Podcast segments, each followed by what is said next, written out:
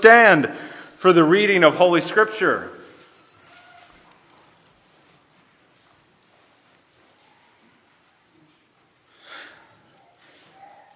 Acts chapter 2, beginning at verse 14. This is God's Word.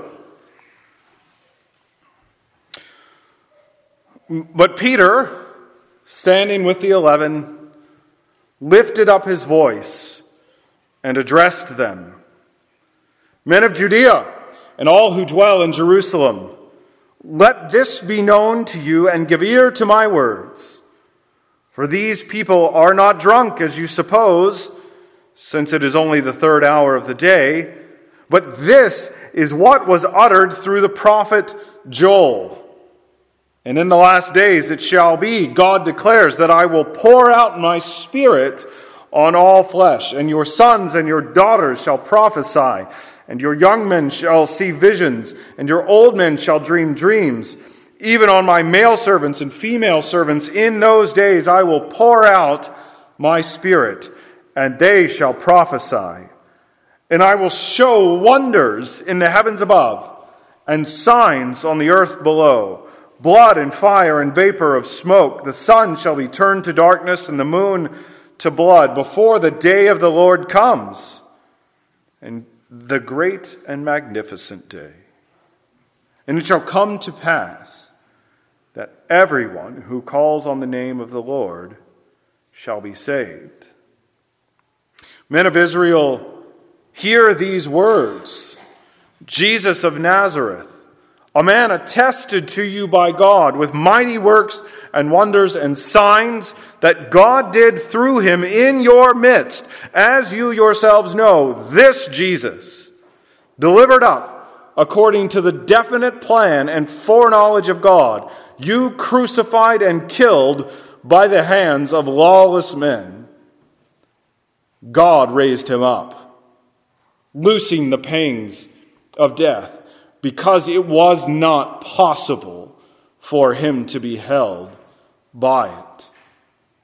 For David says concerning him, I saw the Lord always before me, for he is at my right hand, that I may not be shaken. Therefore my heart was glad, and my tongue rejoiced. My flesh also will dwell in hope, for you will not abandon my soul to Hades or let your Holy One see corruption. You have made known to me the paths of life. You will make full of gladness with your presence. Brothers, I may say to you with confidence about the patriarch David that he both died and was buried, and his tomb is with us to this day. Being therefore a prophet, and knowing that God had sworn with an oath to him that he would set one of his descendants on his throne, he foresaw and spoke about the resurrection of the Christ, that he was not abandoned to Hades, nor did his flesh see corruption. This Jesus God raised up and of that we are all witnesses.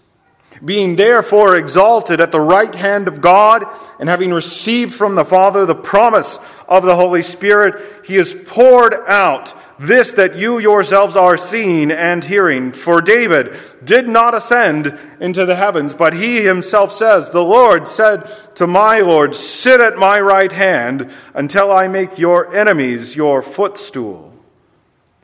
Let all the house of Israel therefore know for certain that God has made him both Lord and Christ, this Jesus whom you crucified.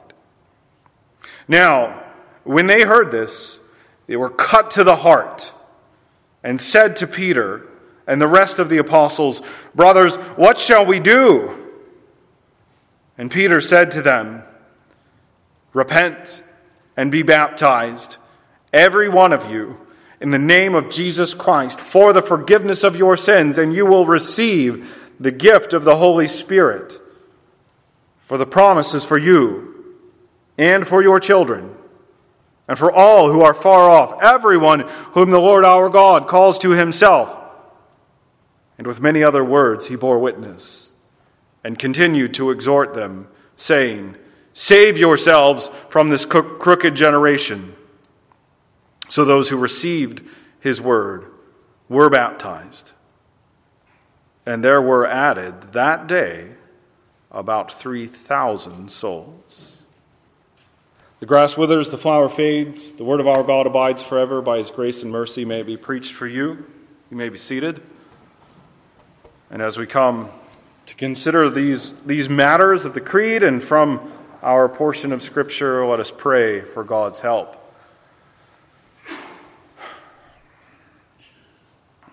Almighty God, nothing in your word is trivial. Not a, not a dot of it is superfluous. And you have given it to us for our instruction. And, and you have preserved your church in the proper teaching of your word through these documents, our creeds, our confessions, as we need help, uh, providential guidance, and support to keep ourselves in the truth. And sometimes there are complicated truths in your word and as summarized uh, in the things that have been handed down to us by past ages of believers.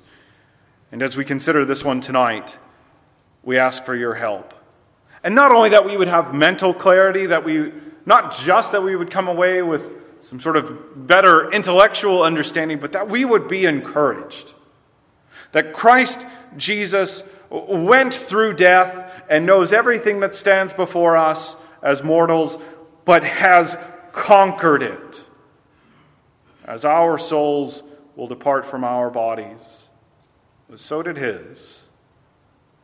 And yet, our fear about that matter can be rolled back because he rose from the grave and defeated all of these things. And so, help us to have clarity and encouragement. Overcome the deficiencies of the preacher, they are many. And bless the reading and preaching of your holy word to bring forth fruit in our hearts, to love you more, to serve you better we ask it in the precious name of Jesus Christ, our Savior. Amen. Uh, if I were to ask you what the word read means, I, I think I would likely get, I, th- I think I would likely get a majority response of something like processing written words. I think that that's what most people would say. But the thing is, the word in my notes is R E E D. Breathing underwater. Uh, okay. Now, you might rethink your answer. So, to bring to mind something like a, a plant. Uh, but it could also be something that you use to breathe underwater. uh, or the mouthpiece of certain woodwind instruments. Oh, but even if we were to, to think about R E A D, read, well, even that can bounce differently in certain contexts. Like we can read the room, which isn't exactly the same as processing written words. And so, what we see is that words are sometimes hard to grab hold of because they have multiple meanings inflections, spellings, versions, etc. And that difficulty increases uh, when we deal with how the use of word changes over time, and then gets even more difficult when we add layers of translation into the mix. And such are the challenges when we come to the line of the Apostles' Creed that Christ descended into hell. And lots of historical factors go into a, a proper understanding and interpretation of, of this affirmation in our most fundamental creed. And the fact that it is our most fundamental creed should make us very hesitant to criticize it before we start, uh, before we, at least before we do a deep dive into thinking about what could be going on here. And, and that means that before we can ask the question, which is a right and proper and necessary question of does the Bible teach this? Well, we kind of has, have to ask the first question of what is this? What teaching are we even talking about? And that's our challenge tonight to, to unpack what it means to confess that Christ descended into hell and then to discover how the Bible teaches it. And as we come to this phrase that Christ descended into hell in the Apostles' Creed, uh, I've, been, I've been both anxious and really looking forward uh, to this sermon since we started this. It was kind of the one that was hanging out there of, uh, I think we'll have to do some extra work on this. And, and I think one of the things is we need to start by clearing away some misunderstanding, probably have to overcome some, some skepticism, and definitely have to parse out uh, some compli- maybe complicated ideas, at least not obvious ideas. Uh, now, because some evangelical theologians take their, they kind of read the line in English and, and take their first impression as the unquestionable right understanding of this line, which isn't the way we should do things, there has been a move proposing to remove it from the creed. And that, I just mentioned that to show how real the challenge before us is. N- nevertheless, though, I-, I think that with, I really believe that with some historical context, proper understanding, grappling with the, how the scripture talks about these things, this line is a wonderful truth, worth affirming wholeheartedly. That tells us something about what Christ has achieved for us, that encourages us as we look forward to life and the afterlife. And so, our main point, our main point is that Christ's descent Christ's descent affirms his true humanity, which enables him to save us. Christ's descent affirms his true humanity, which enables him to save us. And our three points tonight are definitions, denials, and destination. Uh, now, I, I, I, do, I don't do this often, so I, I do want to recommend a a book just before we dive into this. Probably, if you want more, probably the best short kind of way to grab hold of this is, is Danny Hyde's book called uh, In Defense of the Descent. So, In Defense of the Descent. So, that's just a recommendation in case this isn't quite clear enough or extensive enough. Uh, so, let's start with definitions. Definitions. Um, I, I usually, my first impulse is usually I want to go straight to, to Bible exposition or, or theological explanation from a, a text. And, and although that's my typical first impulse, I, I think here the only way that we can get our heads around this the right way is with some historical context for this discussion. So, this line in the Creed has a more unique background than any of the others. Uh, so, so we get the Apostles' Creed from, from the earliest Christian writers uh, as, as they summarize what they called the rule of faith.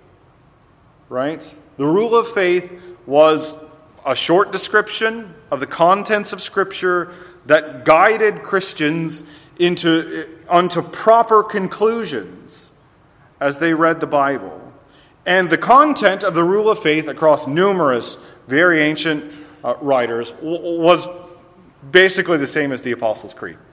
So, so the lines were nearly identical, and they called this the rule of faith, and it's come to us as the Apostles' Creed.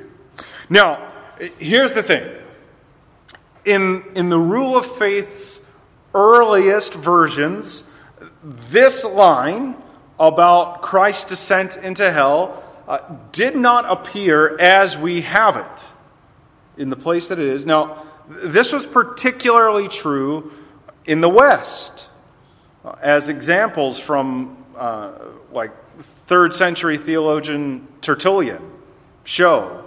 He talks about the rule of faith, and he gives you everything except this line.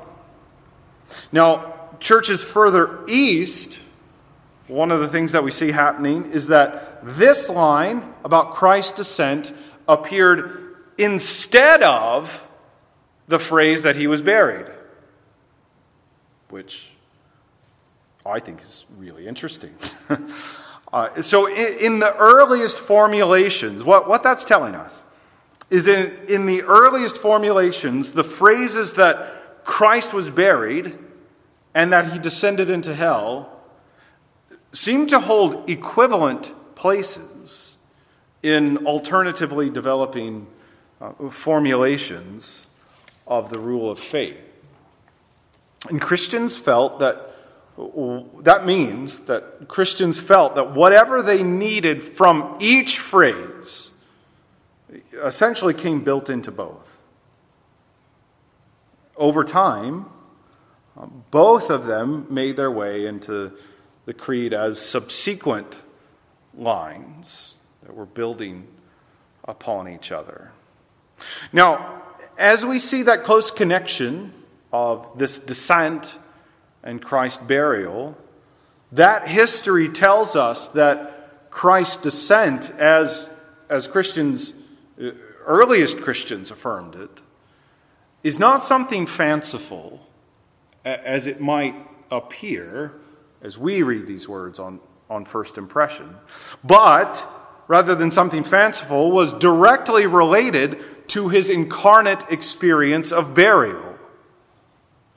Yet, at the same time, the inclusion of both lines tells us that these statements are nevertheless not superfluous.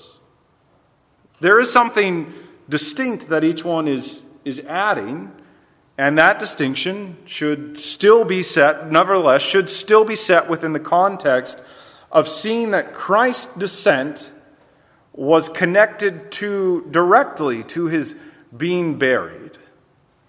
And so there is this intimate link between those two affirmations. Now, that's kind of the, the first um, step in reckoning with this, this line historically, is just thinking about how we came to receive it in the creed. And, and now we're, we're going to add another curveball into the mix when, when we reckon with the background of the word hell itself. Because, because there is uh, some translation complexity here. Uh, I don't really like to do the original language thing in the pulpit, but, but this is what we need to do this time. So, uh, in Greek, Gehenna refers to the place of everlasting torment. Uh, Gehenna was a valley outside Jerusalem. It was a trash heap that was always on fire, which means that there's a, a very powerful and scary metaphor built into that for what hell is supposed to be like. We'll come to that another day. Uh, to stay on familiar territory as, as we uh, think about the word usage here. So, Mark 9 43 says, And if your hand causes you to sin, cut it off. For it's better for you to enter life crippled than with two hands go to hell, Gehenna in Greek, to the unquenchable fire. And so here, Gehenna is, is hell as the place of torment in contrast to everlasting life. So that's, that's one word uh, in Greek that, that bounces into English as hell. But there's another word, there's another Greek word that we end up translating as hell. And that word is Hades. And, so, and sometimes we just put that in the text. So in Acts 2, you saw Hades pop up. But that's not always the case. So Matthew 16, 18 says, uh, And I tell you, you are Peter, and on this rock I will build my church, and the gates of hell, Hades in Greek, shall not prevail against it. Now, now this instance of Hades uh, has some clear opposition to the church, and we can uh, seem to infer basically that this carries a similar sense of, of condemnation, the place of condemnation. And, and that is why the ESV there translated it as hell in this case. But Hades can have a wider meaning. Uh, Luke 16. Uh, in Luke 16, 19 to 31, and I'm not going to read the whole, whole thing there, uh, in this parable, Jesus told about the, the rich man and Lazarus uh, as a warning about the relationship of, of this life and the next. And so he's, he's telling about, uh, about how the, the rich man goes to, to Hades and how Lazarus went to Abraham's bosom. And in verse 23, referring to the rich man, Jesus said, And in Hades, being in torment, he lifted up his eyes and saw Abraham far off and Lazarus at his side. Now, what we see there is this seems to be the same place because they can see each other. Sort of throws a, a wrench in our sort of neat and tidy uh, compartmentalizations of, of how we think of things. But what we see, though, is Hades is a setting for everyone involved. Granted, this is a parable, yet we're talking about how the word operates. Uh, and the rich man is, is being, t- on his part, is being tormented in Hades. And he can see Lazarus and Abraham enjoying Hades. And so Hades has a wider flexibility that, in contrast with Gehenna, which is only the place of torment, Hades can include the rest of people in the afterlife. It is, in a sense, the, the general, general spiritual locale of everybody who dies. And that word, the word that governed our phrase in the Apostles' Creed, is Hades. So it's probably debatable whether earlier English included the same flexibility in our word hell as, as the word Hades encompasses. But I, but I think that it's likely that, that we, we used to have a wider meaning built into this, and I didn't, frankly, just didn't have the time to dive into a millennia of English language history. Um, but, and I think the reason why that doesn't matter that much is because theology hasn't been working with English until very recently. I mean, we are working with English all the time. But the way that people have been doing theology for the church, well, the widespread use of English is relatively recent in the scope of, of church history. Uh, so, let's bring all these details together Despite the initial impression we might get from a, from a first read of the Apostles' Creed, uh, the point of our line in, cre- in question is not that Christ went to the place of everlasting torment. That's not what it means. And the suggestion that Christ went to the place of torment, especially the suggestion that he went there to continue his own suffering there apart from his body wasn't at all part of the early church's understanding of this phrase. Uh, not really part of the medieval or Reformation church's understanding, and is basically a pretty modern suggestion based on the kind of first impression reading. Uh, and it's actually most associated with uh, Pentecostalism and the prosperity gospel and how they're trying to develop that in, in a particular way. So, definitions. Definitions show us the complexity of this topic. Uh, we need to define the Creed's word for Christ's descent to hell as the, as the place where the believing dead, it's the place where the believing dead were located. That's where Christ went, the place where the believing dead were. Okay, that brings us to our second point uh, denials. Denials. So, uh, this has been kind of a, a, a slow run up to the issues, um, trying, trying just to get a handle of what's going on in the, you know, behind this phrase. And what I want to do now is actually, I, I, tend not to put in front of you the things that I don't want you to believe.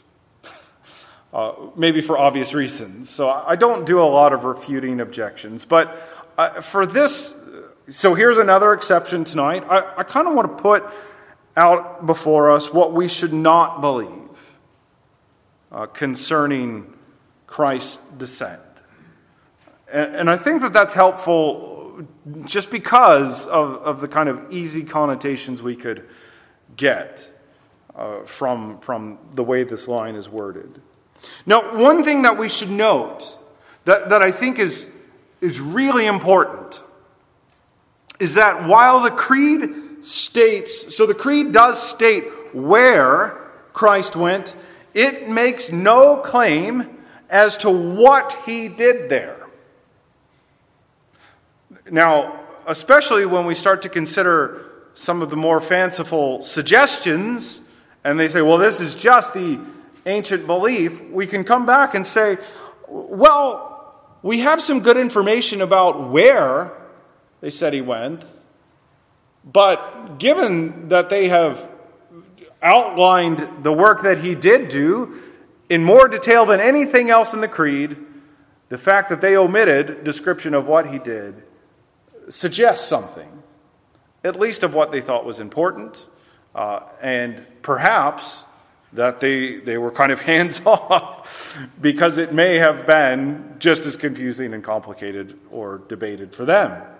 Uh, so, what that tells us, though, is that we should not unduly import any work into this line when the creed was formulated to affirm a specific claim, a specific claim, and we should not add uh, or, or uh, anything that, that isn't there without reason to add it. And we shouldn't assume that they thought that that was a necessary part of their teaching. And so, given that is the case here, we should argue for our best interpretation of, of the words and not assume that it has to mean one thing or the other. Now, as I've already said, we should, and this one shouldn't, really shouldn't be controversial. Uh, we should not believe that Christ's descent was to the place of torment. We should not believe that he, he went there to continue his experience of being consciously punished for our sin, nor for the purpose of, yeah, really pointedly, nor for the purpose of offering a second chance at salvation for people who had previously been sent to hell. That is not what we should think.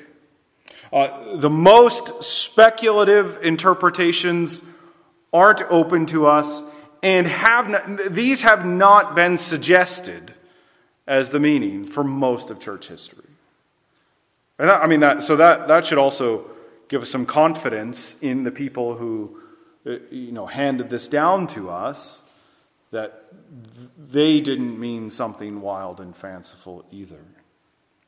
So, second, second, we should not believe that Christ descended to anywhere other than the, than the place of spiritual paradise where dead believers are today. Christ didn't go somewhere other than the spiritual paradise where dead believers are now.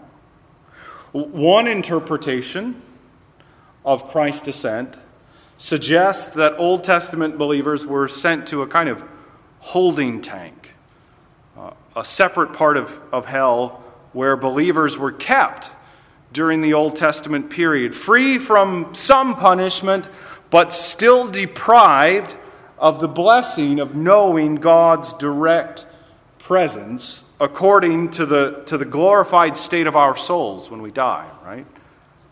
Um, so, despite having believed in the Messiah who would come, despite faith in that, and despite how uh, God imputes righteousness to Abraham by faith and to all those who follow in his stead, this claim says, yeah, but they still didn't go to know the Lord in, in his direct sight when they died. Now, to pause for a second, I mean, this position is a growing issue uh, in kind of related circles, as some want to impose a, a greater distance between the Old and New Testaments by differentiating how salvation works before and after Christ came. The idea is that Old Testament believers could not have had the privilege of truly going to, to heaven in their souls until after Christ came and paid for their sin in history. Now, that neglects everything we studied last week in Romans 3 21 to 26 about how God passed over, how he forgave former sins, namely those sins committed by Old Testament believers. God passed over them. And because they had been given to Christ to pay for in eternity, those people went to heaven. And this view, so this view, this suggestion is incompatible with what we, we studied in, in Jude, that Jesus saved people during the Old Testament period. It's incompatible with what we read of the doctrine of justification throughout the book of Romans and the tenor of Scripture. And then we come to some additional support for understanding, well, that paradise then is the same as paradise where we will go. So we see that paradise was the place where believers went both before and after Christ's resurrection. So, let me just run through a few verses to demonstrate this, right? Uh, in Luke 22 43, Christ said, this is the classic one, but we're going to build on it. Uh, Christ said to the thief on the cross, Truly I say to you, today you will be with me in paradise. And if we sort of take a, a backward telescoping view, it's like how, how did Enoch, how did Elijah get translated bodily into paradise if they, if they, if they were going to some holding tank? They already experience full glorification, which is astounding. And so then we build even further, right? 2 Corinthians 12 3 Paul's writing, I uh, really of himself, as most interpreters think. I know his in his vision, I know that this man was caught up into paradise. So, positing that his own spiritual experience after Christ's resurrection was in paradise. I mean, best we can gather from normal use of words, the same place that Christ was with the believing thief before his resurrection. And in Revelation 2 7, Christ encourages us unto perseverance, saying, To the one who conquers, I will grant to eat of the tree of life, which is in the paradise of God. And that's the place where we're all going. That's the place we're all headed. The new creation itself as the place of God's blessed presence. So believers have always gone to be directly with the Lord when they die. Christ's descent to the place of the dead was to be with those believing saints who had already died. As is a fair translation of, of the words behind our creed, we might have been better off had we translated uh, this line as He descended to the dead which is, which is a fair translation, or to the place of the dead.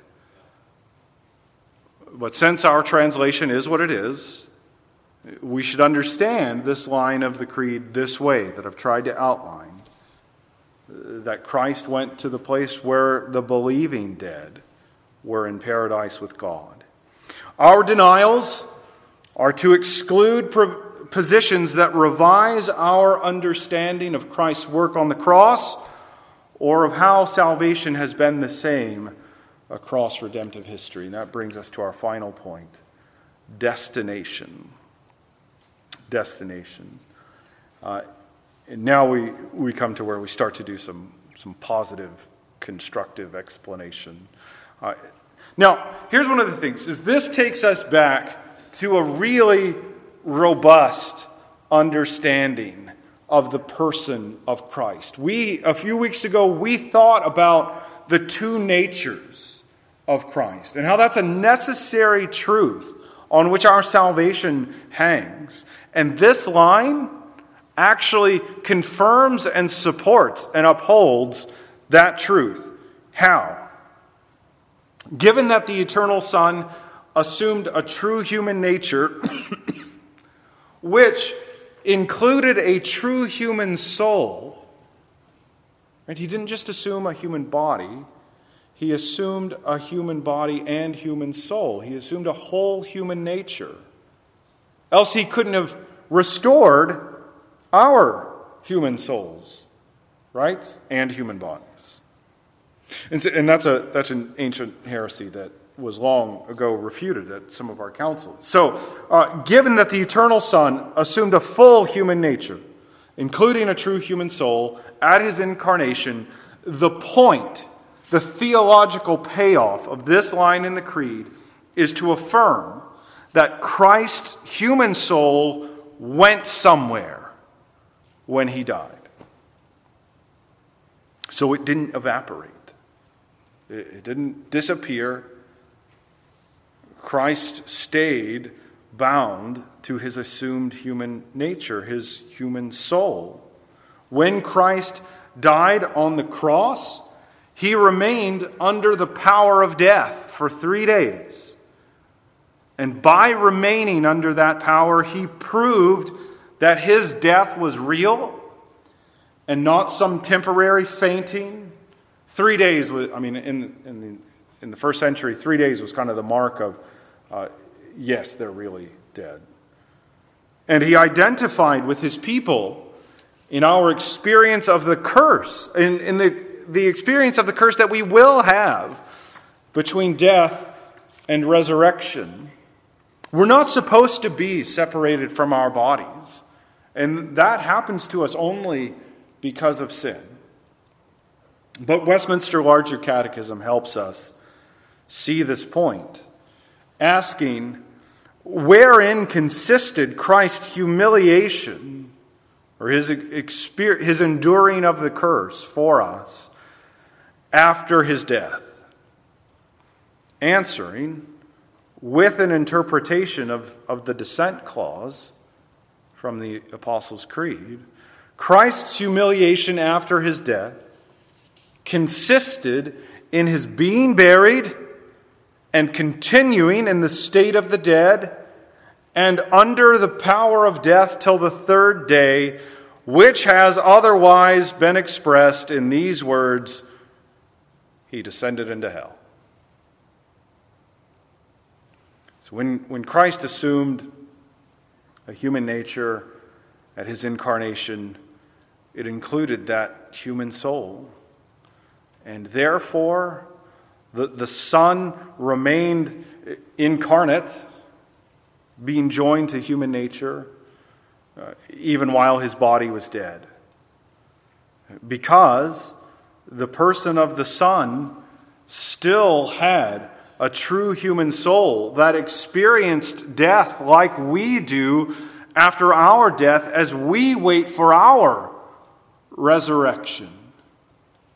Even though the, the effects of sin's curse are relieved from us as our souls uh, at our death go to be in God's direct, blessed presence, that nonetheless, that period between death and resurrection still means that some effects of sin's curse hang upon us because that separation of body and soul on account of bodily death is part of the curse. Jesus rolls back the entirety of the curse at his last, at his final coming.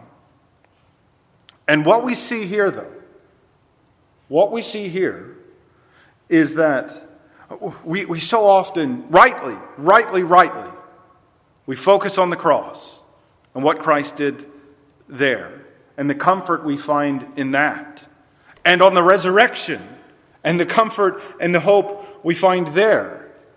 And here, we find comfort in knowing that Christ truly did undergo everything for us. Christ endured even this aspect of humiliation that although his human soul went to paradise to be reunited with his Father and to be among his people as they waited for resurrection, he was disconnected from his body for those three days. And so finally, to get to Acts 2, Peter cited Psalm 16. 8 to 11. So verses 22 to 36, Peter's dealing with this issue. He cites Psalm 16 to prove how Christ's resurrection overturns the curse of death. Uh, David's psalm, as Peter tells us, foresaw and spoke about the resurrection of the Christ that he, Jesus, was not abandoned to Hades, nor did his flesh see corrupt, corruption. The world of the afterlife, Hades, with paradise and Gehenna included, right, could that afterlife state, that locale, could not keep the righteous Son of God because his work overrode the curse upon us all. He broke the chains of sin and death by dying for our sin and overcoming death itself in his resurrection. Although his soul joined believers in paradise during his three days in the grave, he paved the way out of the grave for all who trust in him for salvation. He ascended, leading and continuing to lead the host of captives free, as his risen and enthroned exaltation guarantees that we will follow our Savior into the new creation. All of us face death. Nobody makes it out alive. And the question is uh, where do we find comfort and safety in the face of that reality? Hebrews 9 27 to 28. And just as it, as it excuse me, and just as it is appointed for man to die once, and after that comes judgment, so Christ, having been offered once to bear the sins of many, will appear a second time, not to deal with sin, but to save those who are eagerly waiting for him. Unless we are here when Christ returns, we will all follow the path he took. Namely, our bodies will lie in our graves for a time as our souls go to paradise to be with the Lord. Wonderfully, the risen Christ is in that place. He is there. And as we perceive him, as, as our souls are there in paradise, we will perceive him in his resurrection glory, and we will know and be assured that every facet of sin's curse will be also reversed for us. And we will get to follow his path back out of our graves as well. Inasmuch as God never abandoned Christ to Hades, we have the pledge that he will not leave us there either. Our destination is to join Christ in glory, knowing that he endured every aspect of death to make sure that we are freed from all of it at the last day. Let's pray. Father God, what a wonderful Savior we have, who endured everything that was necessary to purchase, to secure, to guarantee the salvation of his people.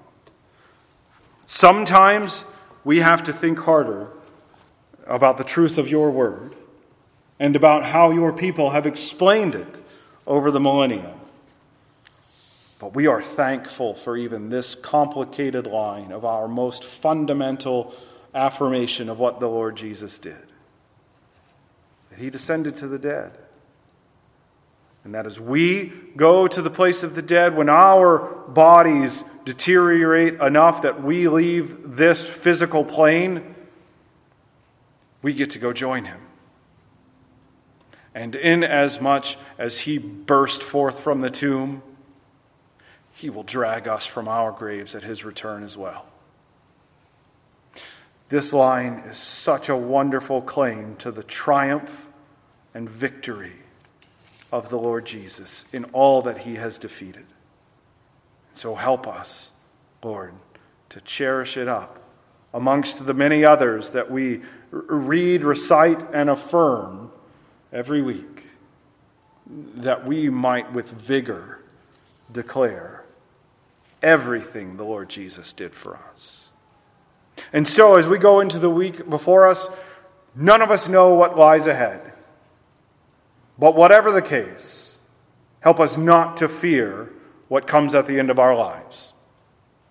It could be that this week for any of us, and we don't mean to, do, to bring that up that we might despair or worry, but that we might know that even if it is our time, the Lord Jesus has gone there before us and has defeated it, and defeated it on our behalf, so that it will not hold us any more than it held him. Help us to rejoice in that truth all our days, in this life and the next. We pray it in Christ's name. Amen. People of God, stand to receive your benediction. May the grace of the Lord Jesus Christ, the love of God, and the fellowship of the Holy Spirit be with you all this day and forevermore. And all God's people say, Amen. Great to be with you today.